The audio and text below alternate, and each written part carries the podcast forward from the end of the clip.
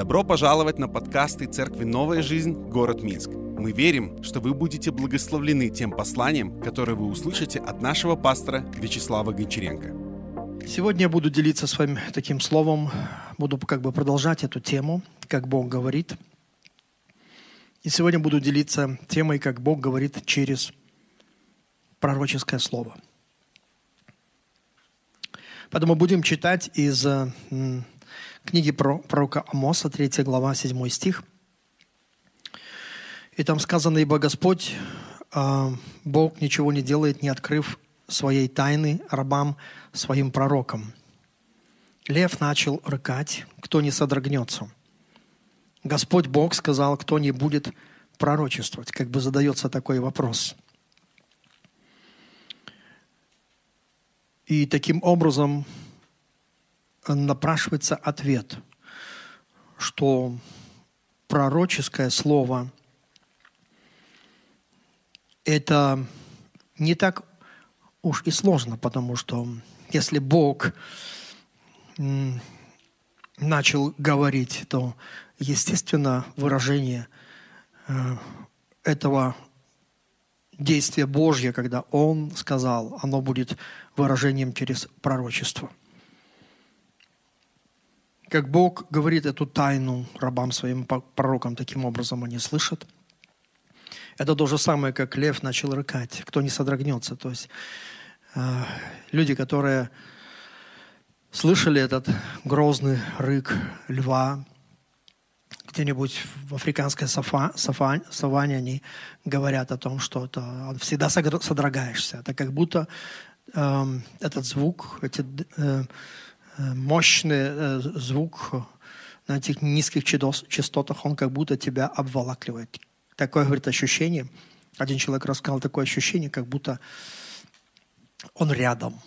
Хотя он может быть где-нибудь на расстоянии 10 километров. Вот так и здесь. Господь сказал. И это, это сразу как будто этот звук э, передается через человека, пророка, да, который слышит этот голос – Иакова 5.10, также еще одно место. В пример злостраздания и долготерпения возьмите, братья мои, пророков, которые говорили именем Господним. То есть это местописание говорит о том, что пророки, они говорят именем Господним. То есть это не просто свои мы, мысли, излагают, даже духовные мысли, может быть, правильные мысли, мудрые мысли, но это они говорили именем Господним, потому что Господь их подвигал это делать. Поэтому, основываясь вот на этих местах Писания, э, прочитанных, мы видим, что первые пророки, а, мы должны видеть э, действия, пророки а, или пророческие люди, нужны пророки или пророческие люди, мы немножко позже об этом поговорим. И второе – это Божье действие, то есть Бог, который действует через э, этих людей, то есть Он вначале дает этот импульс. Давайте Начнем, наверное, с пророческих э, людей. Кто они такие, пророческие люди? Значит, э, э, когда мы читаем Библию, мы видим Ветхий, Новый Завет, то мы видим, как в Ветхом Завете, как Бог, Он избирает таких людей. Иногда, знаете, Он избирает их даже э, от чрева матери, иногда даже тогда, когда они и не родились. Таким был, например, пророк Иеремия – да, другие были призваны позже, но в любом случае это Бог избирал таких людей, и Он давал им такую способность, чтобы они слышали Его. Да, другие люди не слышали, но вот они слышали. И потом Он посылал их, чтобы они возвещали другим э, Божью волю, свою волю. И, э, значит, мы видим, что пророки э, Ветхого Завета, они были даже я бы так сказал, главным способом передачи воли, воли Божьей народу, то есть остальным. Давайте прочтем из книги про Иеремии, 25 глава, 4 стих. «Господь посылал к вам э, э, всех рабов своих, пророков с раннего утра. Посылал. То есть, видите, Господь, Он посылал. Берет этого человека, да, которому он вкладывает свое слово и посылает его к другим людям. Значит, Более того, мы знаем, что даже наша Библия, которую мы читаем, а написанное Слово Божье, она прежде была пророческим словом в устах этих пророков, которых Господь вдохновил. Поэтому пророческое слово, оно, а, вес пророческого слова, оно становится еще более тяжелым, весовым для всех нас. По крайней мере, мы таким образом мы должны относиться к пророческому слову. Значит, пророки, они были э, помазаны Духом Святым, на них пребывал Дух Господень, на пророках Ветхого Завета. И потому они пророчествовали, потому что Бог вкладывал в них свое желание, свои слова, свои мысли, и потому они могли пророчествовать. Бог начал говорить, кто не будет пророчествовать. Значит, потом мы видим в Новом Завете, пророческие люди в Новом Завете. Это, можно сказать, что-то все, все, кто, в ком есть э, Дух Святой. Я верю это на основании Писания, потому что прочество э, в Новом Завете берет свое начало от крещения Святым Духом, когда Святой Дух сошел на апостолов в Иерусалиме. И мы видим, как там было 120 человек в этой горнице. И когда э, Петр вышел, он провозгласил из пророка Иаиля о том, что это прямо сейчас исполня, исполняется. А что именно исполняется? Что в последние дни изолью от Духа Моего на всякую плоть. То есть не только те, которые были там в горнице, в Иерусалиме, но на всякую плоть. Дальше написано, будут пророчествовать сыны ваши и дочери ваши. То есть это пророческое помазание, оно разольется шире. То есть не только будут отдельные люди избираемые, и посылаемый Богом, но оно станет шире. На всякую плоть будет излит э, Дух Святой, и верующие люди, они получат такую способность. То есть каждый верующий, в котором есть Дух Святой, получает такую способность пророчествовать, потому что дар Святого Духа принадлежит каждому верующему. Написано, что этот дар, Петр говорит, принадлежит дальним и близким и всем, кого не призовет Господь Бог наш. Поэтому истина она в том, что каждый рожденный свыше человек способен лично слышать Бога и пророчествовать. На каждого может сойти пророческого помазания, и он будет пророчествовать. Поэтому мы видим в Новом Завете такую мощную активность э, и развитие пророческого дара. Мы видим, как в церквях э, апостол Павел, которых насадил, посещал. И мы видим это в раннем этом периоде, особенную такое, знаете, а, такую активность пророческого дара. И это в, и в 11 главе 1 Коринфянам, 12, 13, 14 главе, Ефесянам во 2 главе. Также в 3 главе мы видим, и в 4 главе, 1 Фессалоникийцам, 5 глава. Знаете, можно через читать все эти послания, мы постоянно будем сталкиваться, что, что э, пророчество, оно было как бы частью церкви, и верующие э, постоянно имели с этим дело. Также мы видим, как Иисус, э, Он дал дары церкви, и мы знаем таких, как дар служения пророка, также мы знаем, как дар духа пророка, то есть пророчество, да, дар пророчества. И также мы знаем, как пророческие дары, которые э, есть дары таких как бы говорений, да, и это и слово знания, слово мудрости, и разные языки и так далее, истолкования. Я об этом как-нибудь, знаете, остановлюсь, как Бог действует через эти пророческие, пророческие дары. Вот, но сегодня мы говорим э, конкретно, как действует пророческий дар – и как действуют пророческие люди в Новом Завете. Вот. Поэтому Иисус и, и в изобилии просто а, излил свой дух и дал церкви пережить все эти пророческие проявления. И даже мы читаем, что сама церковь, она строится на основании апостолов и пророков. Видите, то есть это не просто да, идея э, какого-то человека, это, это идея Иисуса Христа. Он создал церковь, которую врата ада не одолеют, и потом он поместил дары, то есть сверхъестественные дары для того, чтобы церковь, она действовала э, его силой и Его именем. Ну, немножко пройдемся, например, служение пророка Ефесянам 4 глава. Мы не будем читать об этом, но я пом, ну, знаю, что вы много раз читали об этом, о служении пророка, потому что пять, это пятигранное служение. Эм, и этот пророк, это служение, оно действует больше направлено на церковь. То есть это э, как э, руководство, это а такой руководящий дар, один из пяти, и направленный, как бы говорить, церкви, чтобы давать определенное направление в разные времена. И этот э, дар, он также говорит еще о несуществующем, о чем-то нереальном, которое, знаете, для многих людей вообще непонятно. И люди даже не могут о себе представить, но этот э, дар э, пророка, он имеет, дар служения пророка, он имеет такую способность видеть то, что многие люди не могут видеть.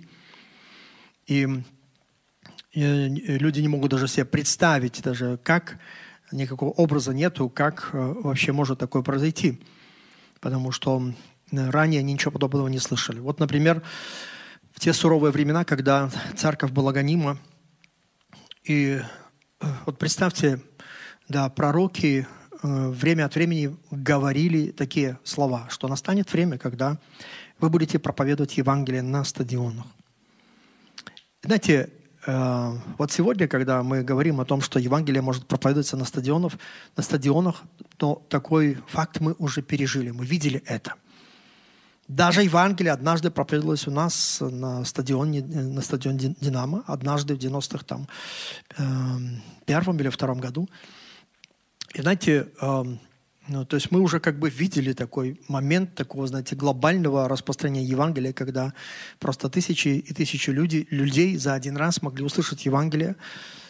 Но когда в те времена, когда два человека не могли собраться вместе, чтобы помолиться, и, и это длилось годы и годы. Представьте, это просто ну, десятки лет, может быть, 50 лет вот так длилось. И, и даже и трудно в это поверить, но когда пророки говорили, что настанет такое время. И, видите, он как будто открывает, пророк, служение пророка открывает занавес. То, чего ты даже не можешь себе представить, но открывается занавес. И э, э, для того, чтобы вывести человека из э, обычного как бы и привычной картины жизни, и как он может, себе, может представлять себе будущее, вывести в, в другую картину, показать э, то, что вообще невидимо. Также э, дар пророчества 1 Коринфянам 12 главы. Я думаю, что это дар, э, он присущ тем, люд, э, тем людям, которые ревнуют и они э, чаще всех движутся в этом даре. Также пророческие дары, о которых мы уже сказали, что как-нибудь об этом поговорим, это э, слово мудрости, различение духов, слово знания, разные языки и истолкования. Вот. Но также думаю, что все нужно, можно это объединить, э, все это пророческое помазание в одно слово. Это пророческие люди. Это пророческие люди. И теперь э, Э, я э, хочу показать, как происходит это пророческое действие через этих людей. И знаете, так будет хорошо, если мы будем чаще вообще думать об этом, потому что это, это величайшее благословение, когда, знаете, вся церковь, она э, знает и соприкасается с, с, эти, с этим пророческим даром. Итак, как происходит пророческое действие – я вижу, что есть две вещи, которые сопутствуют пророческому действию. И две вещи – это э, переполнение духом и слышание Бога. Переполнение духом и слышание Бога. Значит, вот, во-первых, когда Дух Святой, как это происходит? Дух Святой, Он наполняющий и переполняющий это, знаете, как будто проливается через край. То есть через твой сосуд, через твое сердце, твой дух переливается через край. И знаете, мы видим в Писании, когда это переливается через край, оно выражается через говорение на иных языках и пророчество. Давайте увидим из Деяния 19 глава 6 стих написано, когда Павел возложил на них руки, не шел на них Дух Святой, и они стали говорить иными языками и пророчествовать. Видите, когда Дух Святой не шел на них, Он их переполнил, и они начали говорить на их языках и пророчествовать.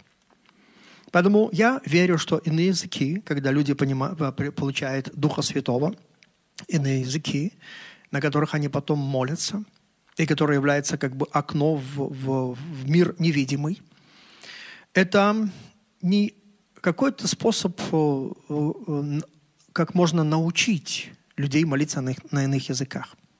Это вообще не, невозможно научить их. Это является результатом того, что Дух Святой наполняет сердце человека, и оно как будто проливается через язык. Оно как через край э, проливается в проявлениях говорения на иных языках и также пророчествовать. Мы знаем также, что именно так действует и помазание Духа Святого. Что это значит помазание? Помазание – это сила Божья, и она имеется у всех крещенных Святым Духом, как написано в Деянии 1 глава 8 стих, там написано, что при, вы примете силу, когда? Когда сойдет на вас Дух Святой. То есть, когда Дух Святой приходит в нашу жизнь, это значит, что мы принимаем силу Божью также. Мы также при, принимаем и много чего кем является Дух Святой и что Он несет в себя. А Он несет в себе всю полноту Христа. Но можете спросить, ну а где же сила Божья? Так вот ответ, что сила Божья, она проливается через тех, кто переполнен, потому что мы можем не быть переполненными, оказывается. Вот почему мы видим такой призыв апостола Павла где он э, говорит, исполняйтесь духом, не упивайтесь вином, от которого, э, от которого бывает распутство, но исполняйтесь духом святым. Это как исполняйтесь духом святым? Это значит переполняйтесь. Да? То есть ответственность Бога, Он наполнил нас Духом Святым, Он крестил нас Святым Духом. Наша ответственность уже здесь, чтобы ходить переполненный это вообще отдельная тема, тема, как переполняться Духом Святым. Я даже помню, как однажды я об этом уже говорил, но это наша ответственность. Переполняйтесь, исполняйтесь Духом Святым. И смотрите, и когда мы переполняемся Духом Святым, Он проливается своей силой. Это значит, как будто помазание, оно источается от, из нас, выходит из нас. И это называется Иисус в действии. Это помазание, оно прикасается к человеку, и он раз, и рожден свыше. А прикасается к человеку, он раз, и исцелен. Это действие Духа Святого, то есть это действие Христа, когда мы переполнены Духа Святого и из, источаем силу. Помните, написано о, о Иисусе, что от Него исходила сила и исцеляла всех. Поэтому в Библии вы видите в Новом Завете, везде, где люди были переполнены Духа, там было проявление силы Божьей. То есть помазание, сила Божья проистекала, и это является Иисус в действии. Вот почему написано, что свидетельство Иисусова, или я бы так сказал, что демонстрация Христа или проявление Христа – это есть дух пророчества. Как это интересно. Дух пророчества. Свидетельство Иисуса есть дух пророчества – Поэтому пророчество – это не наука в смысле, что ты можешь этому научиться. Нет. Потому что это не, не есть естественное действие. Это действие сверхъестественное, это действие Духа Святого. Это действие переполнения Духом Святым, а пророчество как проистекание через тебя – и оно выражается через говорение на языках, через пророчество и другие дары. В, в книге пророка Иеремии вы можете найти такое место, когда, знаете, пророк Иеремия был очень интересный пророк. А, Все, что Бог а, сказал ему сказать, знаете, он боялся этого. Почему? Потому что он говорил вопреки мнению царя, общества. Знаете, он говорил такие пророческие непопулярные слова, но это были слова Божьи, что и, и, люди, слышащие его, отвергали это пророчество. И он был гоним, избиваем, его садили в яму, не давали ему есть и так далее. То есть он терпел гонение. И он даже жаловался однажды и сказал, что «Горе мне, мать моя, что ты родила меня человеком, который ссорится со всем миром». И вот однажды он в своей жизни решил, я не буду больше пророчествовать. Я не скажу больше ничего. И знаете, как он описывает этот опыт? Он говорит, но Слово Божье во мне, во мне было как огонь. Оно было как огонь в костях моих.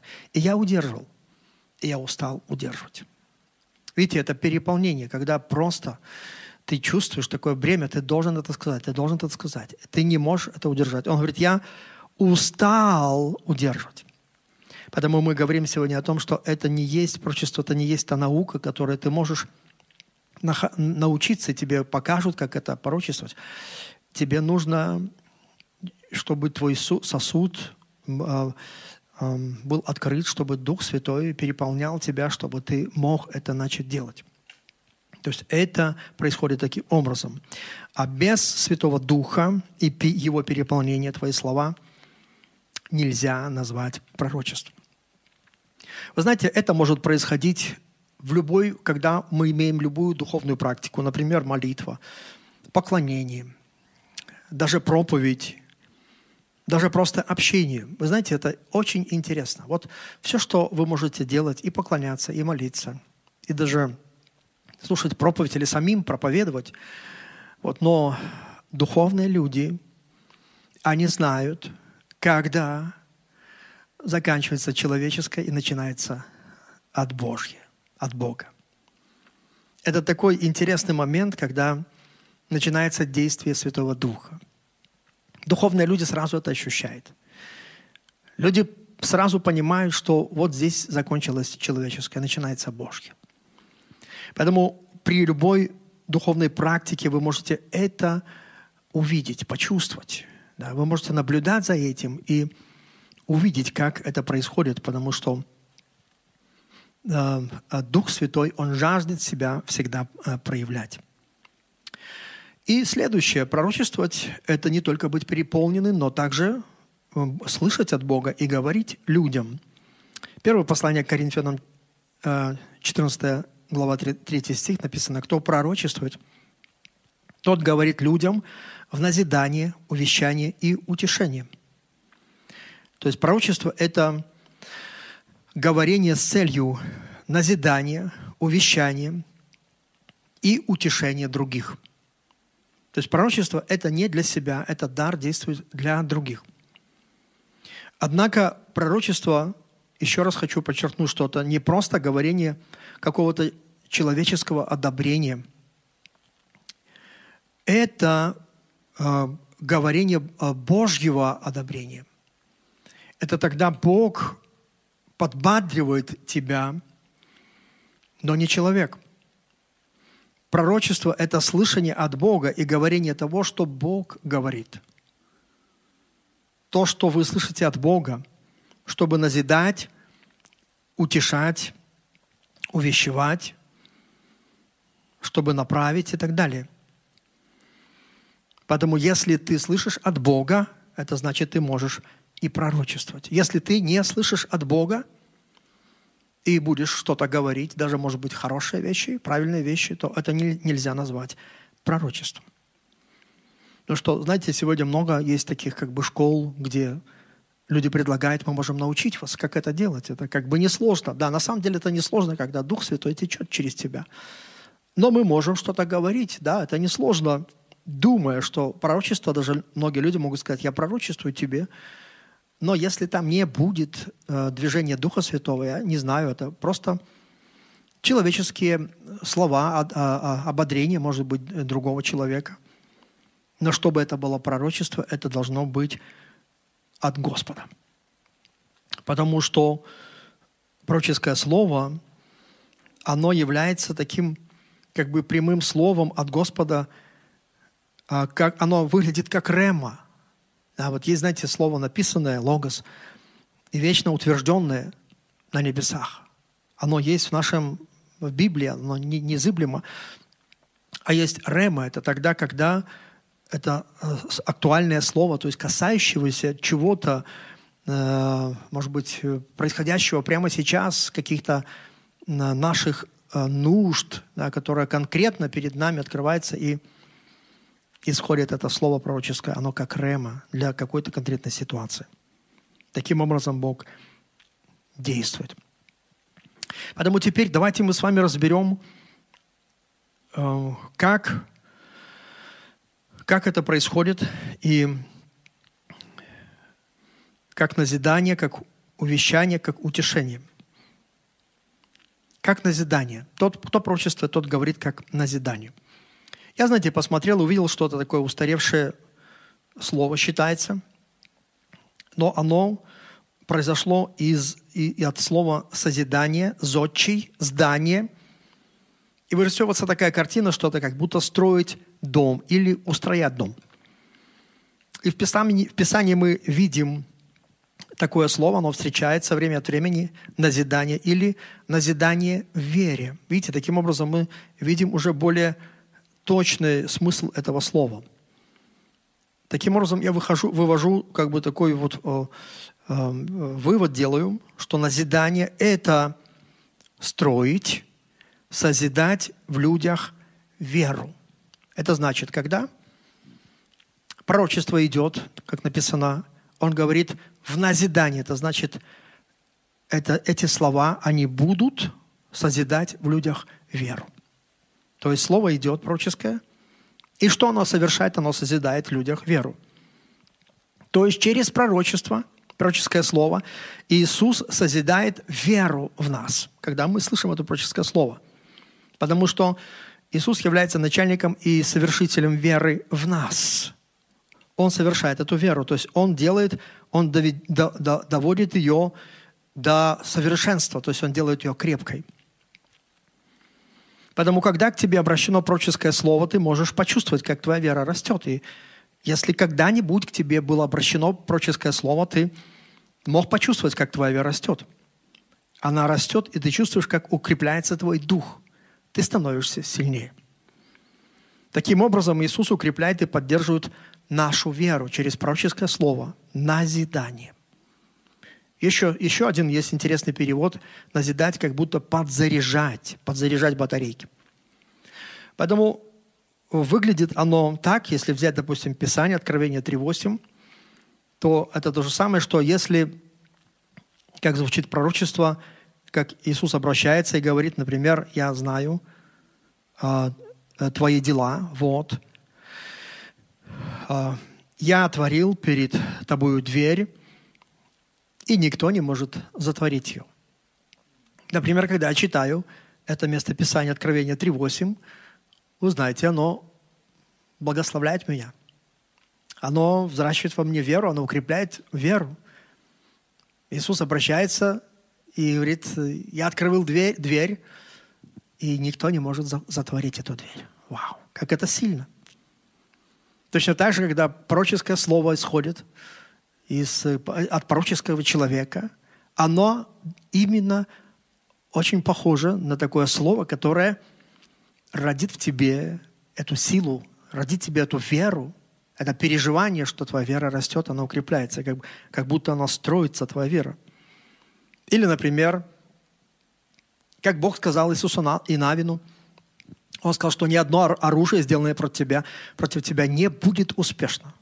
Посмотрите, какое это мощное слово. Когда пророк, пророческие люди говорят тебе, ни одно оружие не, не будет успешным против тебя. Ни один враг против тебя не устоит. Вот когда говорю я сегодня каждому, кто зрит меня, я говорю вам, ни одно оружие, сделанное против тебя, не будет успешно.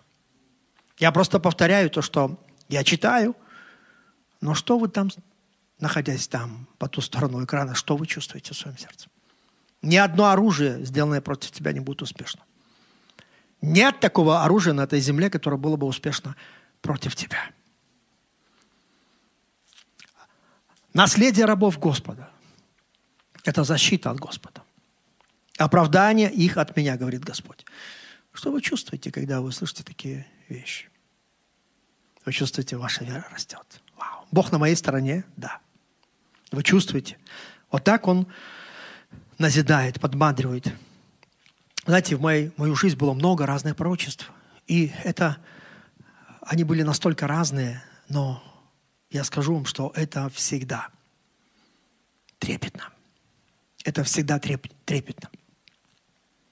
Это всегда тебя просто подбадривает. Потому что в самой сути, что это значит, Господь кого-то использует, Он замечает тебя и обращается к тебе да, через какого-то человека. Далее. Пророчество – это не только назидание, но также увещание. Перевод греческого, э, греческий перевод этого слова звучит так. Призывать кого-то, находящегося неподалеку, оказать помощь.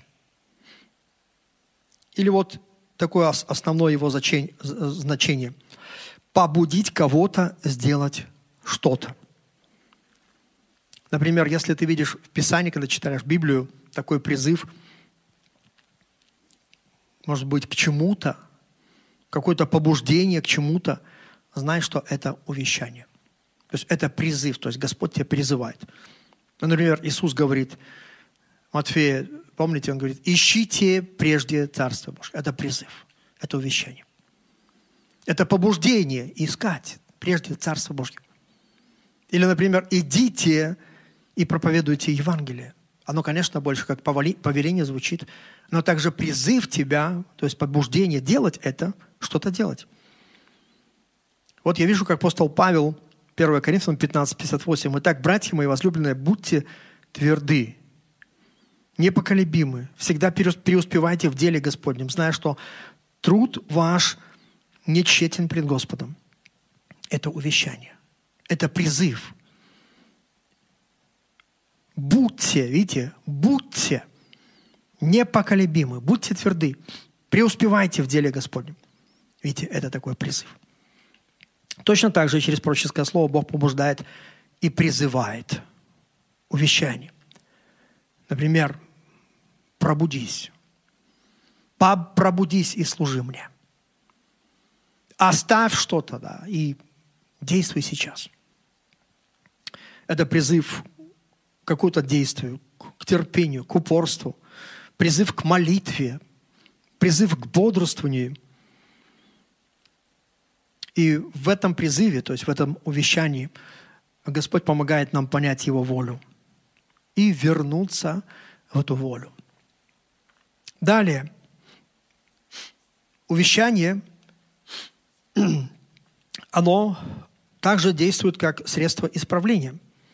Не только призыв к чему-то, но как средство исправления – я бы так сказал, что это увещание – это новозаветний аналог ветхозаветнего обличения. И это также существует с целью исправления и коррекции. Вы можете в Библии очень и много, очень-очень много найти, как Господь через своих пророков исправляет своих людей. Мы видели это как в Ветхом Завете, и мы видим, как в Писании эта мысль, это помазание, оно звучит постоянно и в Новом Завете, где Господь исправляет. Например, вот в Ветхом Завете мы видим, как э, пророк Нафаан, он обличает даже царя Давида. Пророк Или обличает царя Ахава и так далее. Знаете, вот я хочу задать тебе такой вопрос. Как ты думаешь, как вот э, Господь э, действует сегодня? Обличает ли Он тебя? Ну что, я слышу много о том, как сегодня э, современные верующие не верят, что Бог обличает людей, потому что Бог очень любит всех нас. И Он не может нас расстраивать. Люди так говорят. Бог не может мне, Он мой отец. Некоторые говорят, Он мой папочка, они даже так выражаются. Но, знаете, я скажу вам, что э, у многих верующих сегодня, к сожалению, очень искаженная картина о любви Бога. Очень искаженная картина о любви Бога. То есть она выглядит так, что, что из-за того, что Бог любит меня, Он так крепко любит меня, так сильно любит меня, Он не может меня обличить. Они так считают. Но в Откровении 3.19 мы видим, кого я люблю, тех обличаю и наказываю. Видите, как происходит? Кого я люблю, видите, это вообще наоборот. Все наоборот. Кого любит, того обличает. И дальше он говорит, итак, будь ревностен и покайся. Видите, он призывает покаяться. Понимаете, обличение – это не есть осуждение. Что такое дьявольское осуждение? Люди очень боятся осуждения, чтобы не ходить с этим чувством вины, осуждения. Понимаете, осуждение и чувство вины навязывает дьявол. Как понять, что это в чем разница, когда Бог обличает? Когда Бог обличает, Он всегда дает тебе выход. Дьявол никогда не даст выхода. Он всегда будет винить тебя. Он никогда не скажет тебе «покайся». Видите, а Бог говорит «покайся». Он покажет, покажет тебе выход. Он скажет тебе «исправься». Поэтому это увещевание – это также как средство исправления, чтобы мы вернулись на пути Господни. Поэтому если Бог тебя обличает, тебе нужно радоваться, потому что Бог тебя исправляет, и будешь лучше. А если Бог тебя не обличает, ты пусть закрыт для обличения. Нет, нет, я этого не принимаю. Я таких прочеств не принимаю. Это значит, что ты, ну, знаете, как в Библии написано, что если Бог тебя не обличает, значит, своими словами, как будто ему нету дела до тебя, может быть, ты не его сын, потому что написано, что бьет всякого сына – у тебя есть дети, у меня есть дети. У нас, и мы как родители, видите, всякая стена параллельно. Мы чувствуем, да, нам не безразличны, как они ведут себя, как они живут. Нам не безразлично, что они смотрят в, в ТикТоке. Нам не, не безразлично, как вообще их поведение. Мы, родители, постоянно над этим работаем, не только над их оценками, как они учатся в школе – их, их успеваемость. Но мы работаем над их поведением, также их душевным состоянием. Мы работаем над их духовным состоянием.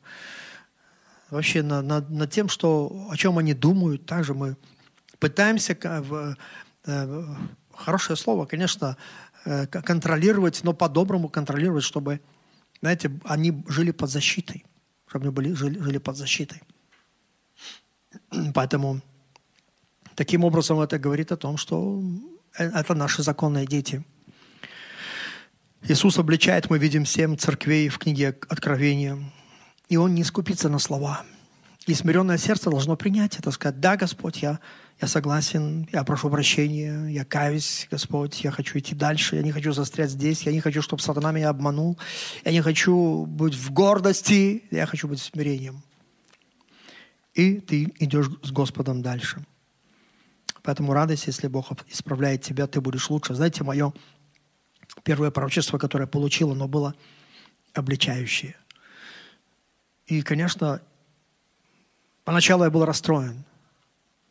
Думал, Господь такое сказал через этого человека. Но знаете, потом, спустя какое-то время, я почувствовал, что это меня так сильно благословило, потому что таким образом Господь как будто заложил э, во мне страх Господень. То есть, чтобы я правильно относился к святому, к тому, что свято, к тому, что Божье, к нашим, вообще к собраниям, к Библии, к молитвам.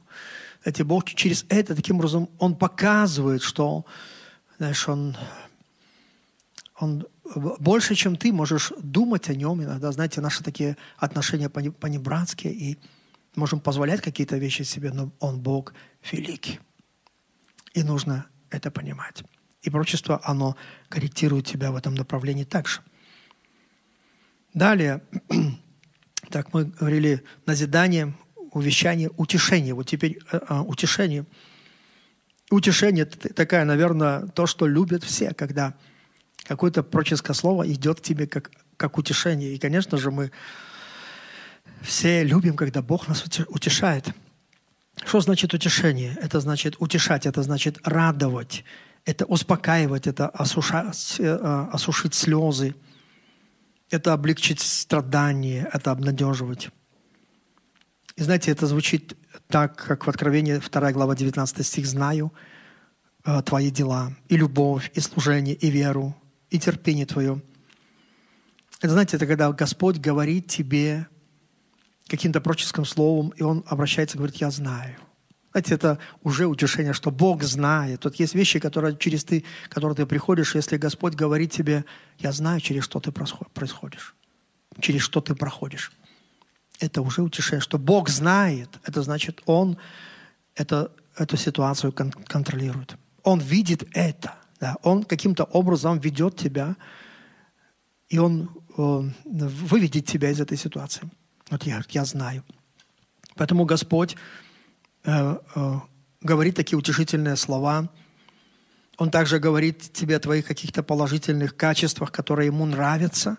Он может об, об этом тебе сказать что я знаю и, и, и видишь и любовь, и служение Твое, и терпение Твое, и веру Твою. И утешение, когда, например, а, когда ты болен, а Бог говорит тебе, что я знаю, и, например, ты будешь исцелен. Ты будешь восстановлен, да, как Господь сказал про Куисая тогда. Я помню, знаете, когда я болел, и вы, драгоценные, так молились за меня – и многие из вас присылали мне разные там записки, там, пастор, мы молимся за тебя и все остальное. Знаете, я их читал, все записки, все до единой читал, и мое сердце просто так радовалось. Но скажу вам, что через всех, э, всех этих записках я обнаружил, что то, э, на что я больше всего обращал внимание, когда эти записки были с такой пророческой подоплекой. Когда люди писали, пастор, я видел сон, как ты просто едешь на велосипеде. Я видел сон, когда ты едешь потом. Я видел, как ты бежал.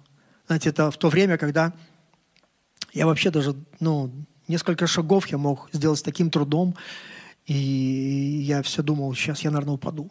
У меня такое ощущение, что, что, что я даже не могу 10, 10 шагов сделать нормально. И когда такое звучало слово, вот это было утешение для меня. Я как будто хватался за это – знаете, пророческое слово так нужно всем нам, чтобы мы ухватили за него. Это как Божье обещание. Это как утешение. Когда враг, например, атакует тебя, а Бог говорит тебе через пророческое слово, не бойся, я на твоей стороне, не смущайся, я с тобой, я с тобой и так далее. Иногда, когда э, Господь тебя побуждает говорить, может быть, кому-то также такие слова утешения. Я помню, что однажды я попал на одну конференцию. Вот сегодня, кстати, утром я вспомнил этот пример. И э, как-то Господь мое внимание, я там проповедовал на этой конференции, это была молодежная конференция, и Господь обратил мое внимание на одну э, сестру, которая, я как бы и раньше ее видел в этой церкви, и вдруг как-то она такая упала, мой взгляд. И у меня такое было пророческое внутри наполнение, такое слово, чтобы я подошел к ней и сказал, что она через год выйдет замуж. И вы знаете, это так было, я так боролся с этим, потому что, ну, как бы, вдруг это не случится. Или как-то так, вот такие у меня были переживания. Но все же я это сделал. И что произошло через год, она вышла замуж. Но я подумал вот о чем, что, наверное, не менее радостным для нее было э, событием в ее жизни и ободрением, и утешением, что прежде чем она вышла замуж, Господь ей об этом уже сказал. Ей в ее мыслях, наверное, были, были такие, э, э, осталось такое впечатление, что Бог заботится о ней, что Бог думает о ее личной жизни. Иногда кажется, что Бог думает только о служении и не приемлет, не приемлет никакую нашу волю. Это странно, потому что зачем же тогда вообще Бог сотворил нас со свободной волей? Некоторые люди вообще, они э, мыслят так, что нужно вообще свою волю отвергнуть. На самом деле я верю, что мы должны преимущественно принимать волю Божью, если стоит между нами этот выбор, своя воля и, или Божья воля. Да, но Бог не говорит, чтобы знаете, мы вообще избавились от своей воли. Поэтому, видите, Господь, Он заботится не только о своем царстве, как его расширять, как проповедовать Евангелие. Не в этом только направлении он подбадривает, но подбадривает, подбадривает нас и относительно нашей личной жизни и нашего устроения. Вот Господь думал об, об, о ней и побудил мне такое сказать. Далее а, я хочу также сказать вам, дорогие друзья, что пророчество – это предсказать и возвещать будущее. Давайте прочтем Иоанна 16 глава 13 стих. «Когда же придет Он, Дух истины, то есть Дух Святой, Он наставит вас на всякую истину, ибо не от себя говорить будет, но будет говорить, что услышит, и будущее возвестит вам». Когда Дух Святой пришел, смотрите, его задача, чтобы возвещать будущее. Поэтому мы видим, как пророки и Ветхого Завета, и Нового Завета предсказывали будущее событие. И мы видим э, в Деянии святых апостолов, это 27 глава, и 11 глава, и 21 глава, и 20 глава, где пророки предсказывали будущее.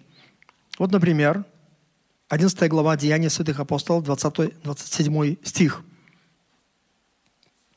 В те дни пришли из Иерусалима в Антиохию пророки, и один из них по имени Агав, став, предвозвестил духом, что по всей вселенной будет великий голод, и там написано дальше, который и был при кесаре Клавдии.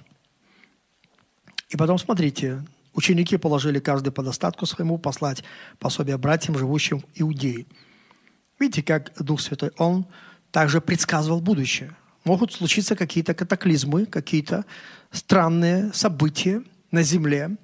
Но, видите, в чем церковь выигрывает? Она просто через пророческое служение пророческих людей, она может знать все эти вещи, приготовиться. Поэтому, видите, там написано так и сбылось, что они сказали. Потому что Дух проницает, Он видит будущее, Он хочет нам это открывать, чтобы мы жили без страха. Почему Господь заботится о нас? Чтобы не было страха, что будет дальше, что будет дальше. А Бог хочет нам это открыть.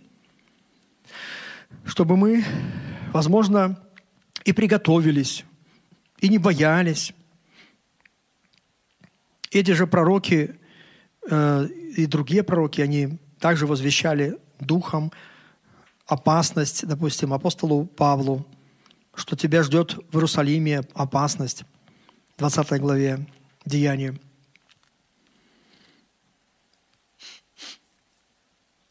Это, знаете, это очень интересно, потому что таким образом Господь как бы так нас выводит из такого состояния стресса. Знаете, самая большая проблема в современном мире – это стресс. Люди не знают, что будет завтра, что будет дальше, и они э, вот это очень и очень на, напрягает. А Бог Духом Святым – он в церкви, и Он желает открывать нам.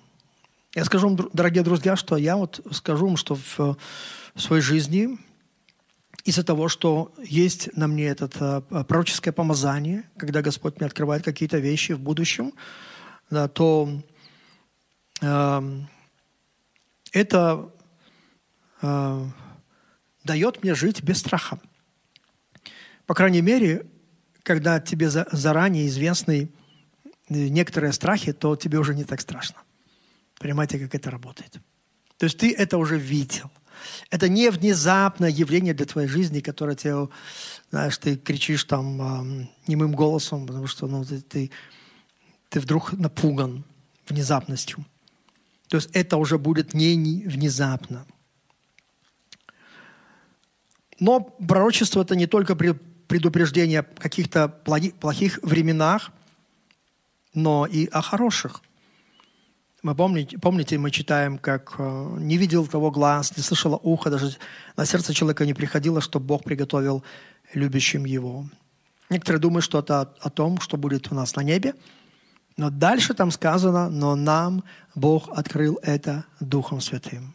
Дух Святой также открывает будущее прекрасное. И я знаю, что Господь и мне открыл, что есть очень и очень прекрасное будущее для нашей страны. Он открыл мне о том, что будет мощное, мощное просто не, не, даже не знаю, как соизмерить пробуждение, которое Бог даст. Тысячи, тысячи людей войдут в Царство Божье. Тысячи будут спасены. И роль церкви, она, она будет э, очень велика в этом во всем, потому что Бог будет действовать через церковь. У него, знаете, на земле ни, никого другого нету. Он создал церковь свою. Для чего? Для того, чтобы действовать через нее. Поэтому все эти темы, для того, чтобы мы приближались к Господу, мы знали Его близко-близко, и чтобы Господь через нас мог пользоваться.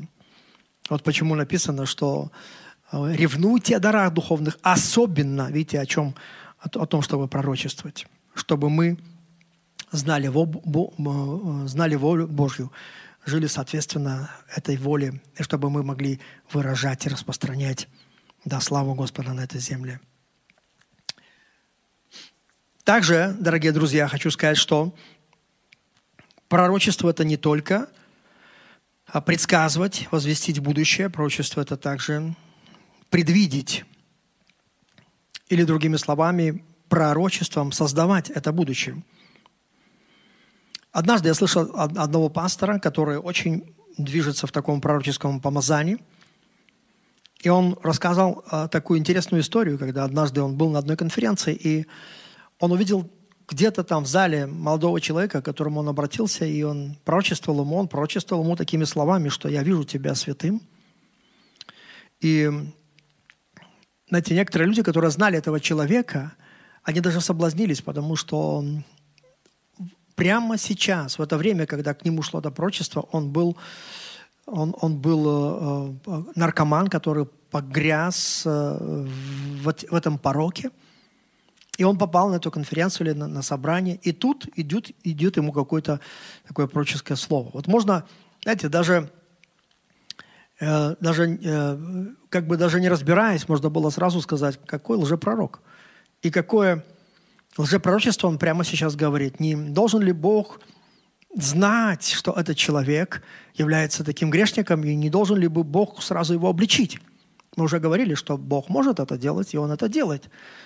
Но у Бога есть индивидуальный подход каждому человеку, как, как э, на какие точки надавить, чтобы, знаете, спасти душу, а не погубить.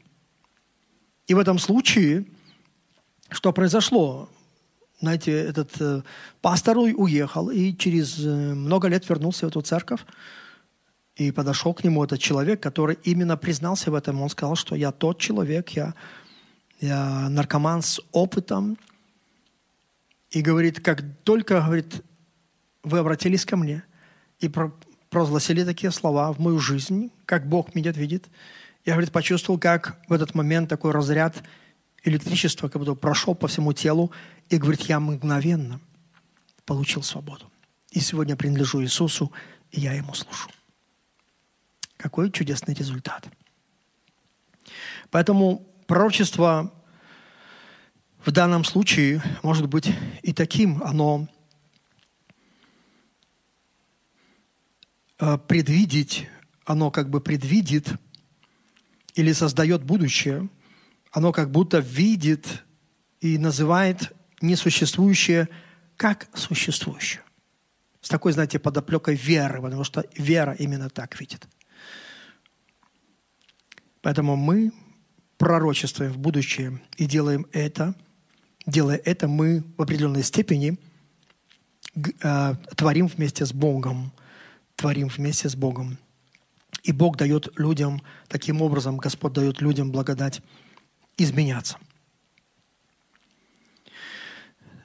Также я хочу сказать о пророческом помазании, которое может обличать неверующих людей – Давайте прочтем 1 Коринфянам 14, 24. «Но когда все пророчествуют, и войдет кто неверующий, не знающий, то он всеми обличается и всеми судится, и таким образом тайное сердце его обнаруживается, и он пойдет ниц, поклонится Богу и скажет истинно с вами Бог». Видите, пророчество может затрагивать неверующих людей также. И это очень соответствует Иоанна, 16 глава, 8 стих, где сказано о Святом Духе, что Он, придя, обличит мир о грехе и о правде и о суде. О грехе, что не веруют в Меня, о правде, что я иду к Отцу моему и уже не увидите Меня, И о суде, что князь мира всего осужден. Поэтому, знаете, есть такой момент, если ты будешь развиваться и расти в пророческом помазании, то неверующие, неверующие люди, которые будут рядом с тобой, даже не того, что ты будешь им что-то говорить в их жизни, те просто сказано, что они попали в пророческое помазание, то есть они на, на, на собрание, где все пророчествуют. И смотрите, и они все, они обличались. И бывает так, что ты даже ничего не говоришь там, и не используйте, знаете, таких вот вещей, даже особенно по плоти, там, ты грешник, потому что каждый человек, он и так знает, как, что, кто он есть. И этот грех, это для него, для многих это тяжесть, они пытаются избавиться от этого, и совесть об этом им говорит уже, прежде чем ты им об этом сказал, потому не говорите об этом. Но когда на тебе будет это пророческое, пророческое помазание, оно само, смотрите, оно будет давать им об этом знать.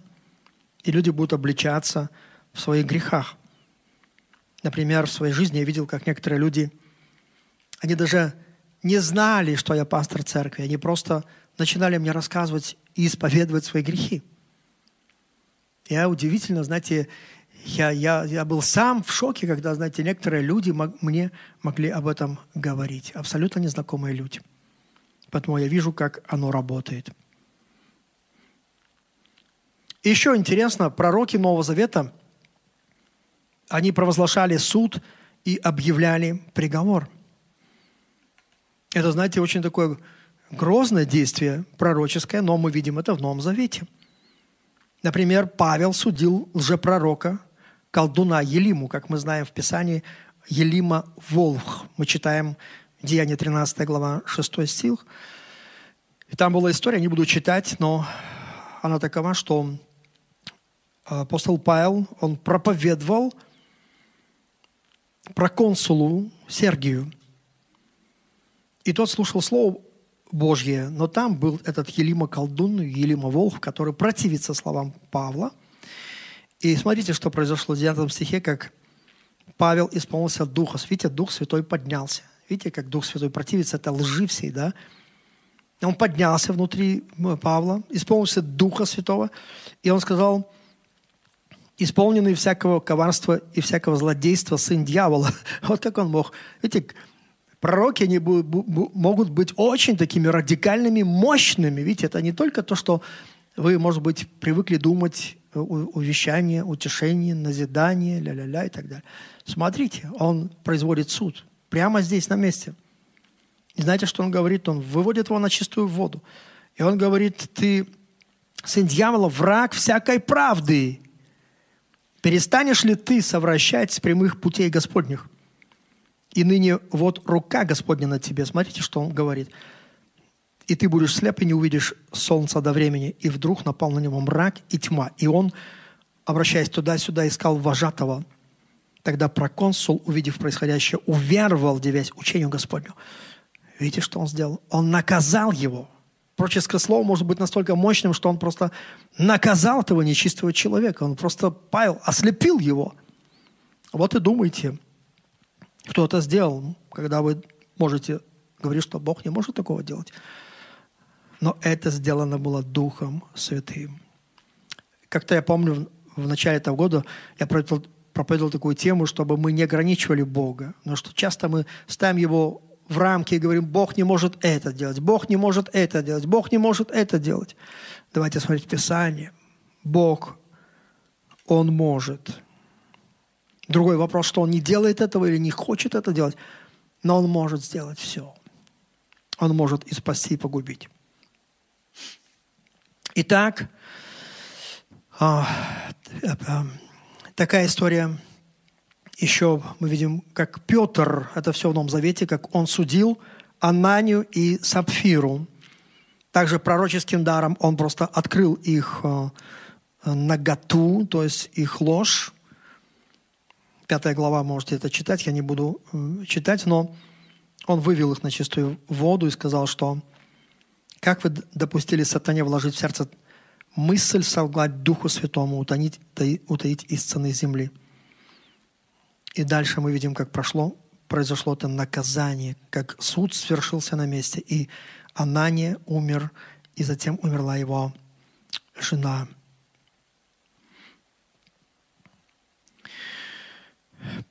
Написано дальше, что великий страх объял всю церковь и всех слышавших это. Видите, когда действует пророческое помазание, это не только радостно, когда мы можем слышать, что как Господь нас вдохновляет и подбадривает, но люди облеклись в великий страх. Бог посреди нас. Давайте будем святы. Я думаю, после этого так он и говорил, Бог посреди нас, братья и сестры, давайте будем святы. Давайте будем святы. И последнее. Давайте прочтем 1 Коринфянам 14 глава, 1 стих.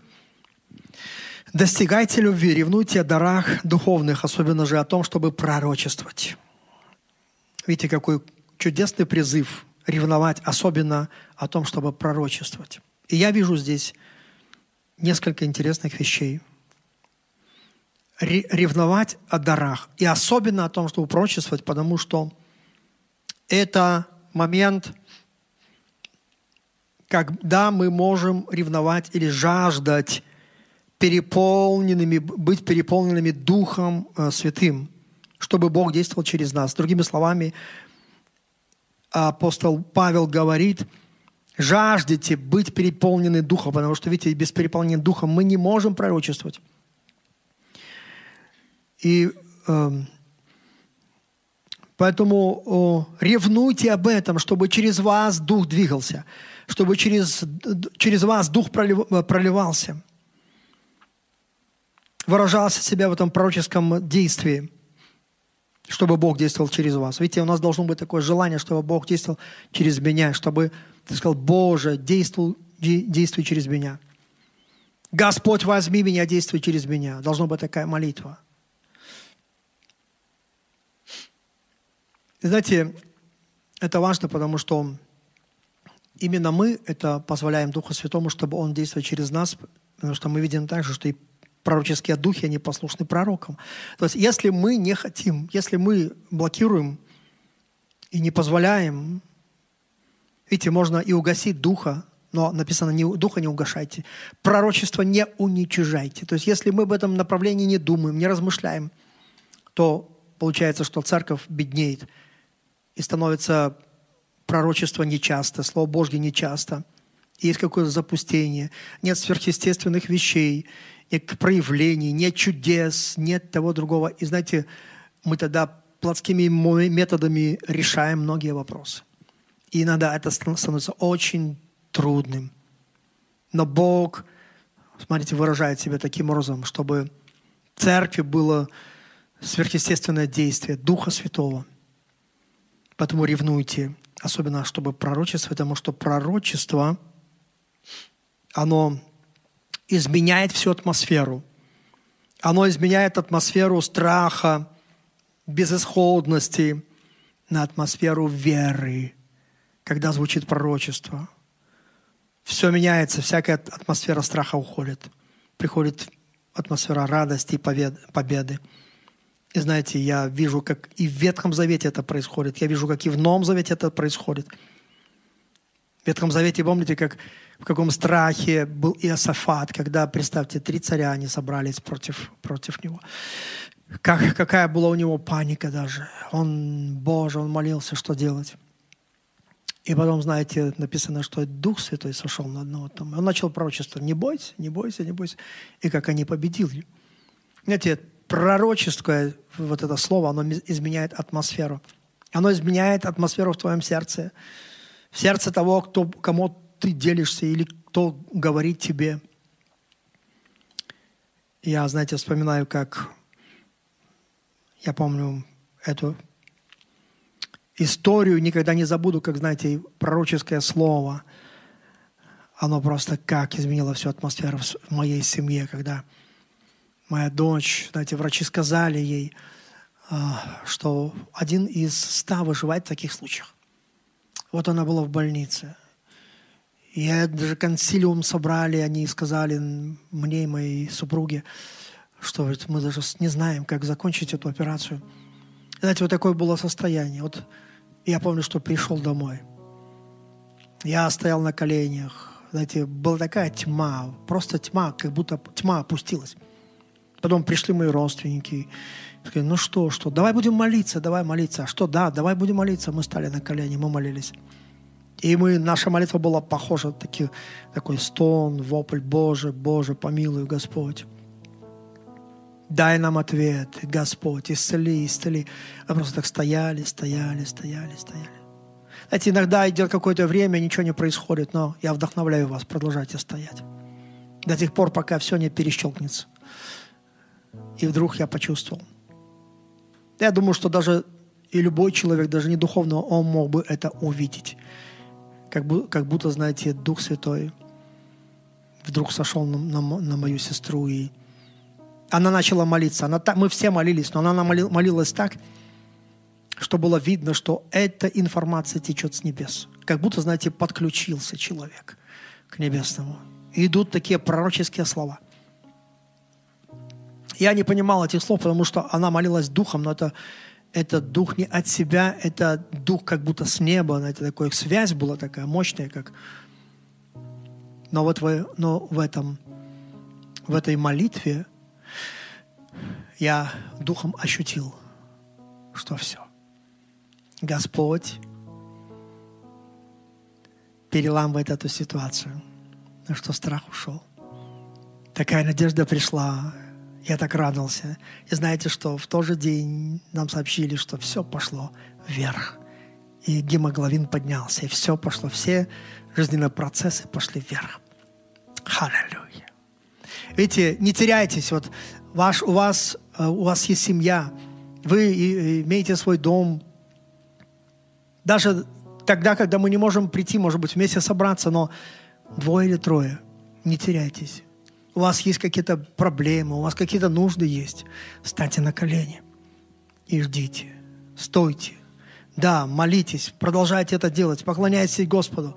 Но из-за того, что Дух Святой пришел, в нашу жизнь, Он будет действовать. Поймите, Он Дух, дух дышит где хочет. И в один момент все переключится. Вдруг ты обнаружишь, что, ты, что уже не ты молишься. И это не стон и вопли, это Дух Святой молится через тебя. Есть такой момент, когда, знаешь, ну, у нас духовная практика, можем поклоняться, можем молиться, читать Библию, даже можем проповедовать, но вдруг раз все переключается. Вдруг пришло пророческое помазание. Вот, вот, вот оно приходит, и она как бы обнимает, объемлет всех. И смотришь уже, пастор уже и не тот. Смотришь, и вот этот человек уже не тот. И этот прославляющий и уже и не тот. Он тот, но и не тот. И эта молитва вроде та, но уже не та. Это Дух Святой. И когда Дух Святой, ну, все.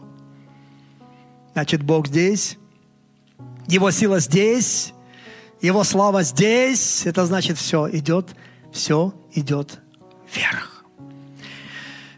Аллилуйя, аллилуйя. Поэтому я говорю сегодня тебе Духом Божьим, все пойдет вверх в твоей жизни.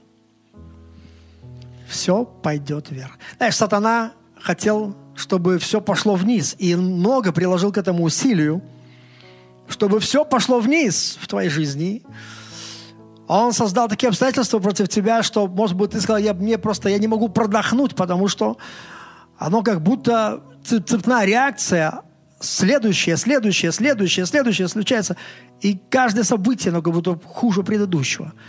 А Господь говорит сегодня, у тебя все пойдет вверх. Все пойдет вверх. Все пойдет вверх. Потому что Бог любит тебя. Он тебя никогда не оставит. Он твоя единственная надежда и упование. Он поддержит тебя. У тебя будет другая жизнь, другая судьба. Не то, которую сатана нарисовал тебе, а то, которую Бог нарисовал тебе. Аллилуйя. Поэтому держись за Иисуса. И давайте продолжать следовать за Ним идти за Господом. Он такой добрый, такой благой. И у него есть великая судьба и для этой страны, великая судьба и для церкви, великая судьба для каждого из нас. Я вас благословляю, дорогие друзья. Не теряйте эту связь с живым Богом. Держите крепко. И ревнуйте о дарах духовных, особенно, чтобы пророчествовать.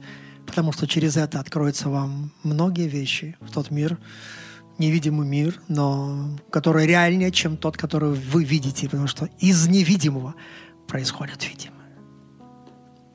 Из того, что Бог нам посылает. И будет то, что Бог сказал, а не то, что здесь, в этом мире, люди рисуют нам эту картину. Дьявол рисует нам эту картину. картину. Не будем поддаваться на это, а будем смотреть на Божье, и Духом Святым это станет нам известно и доступно. И наша вера будет крепчать. И сия победа, победившая мир, вера наша. Скажи «Халлелуя». Поэтому пусть Бог всех вас благословит. Спасибо, что прослушали проповедь этой недели. Больше о нашей церкви вы можете узнать на нашем сайте newlife.by, а также в наших социальных сетях. Благословенной недели!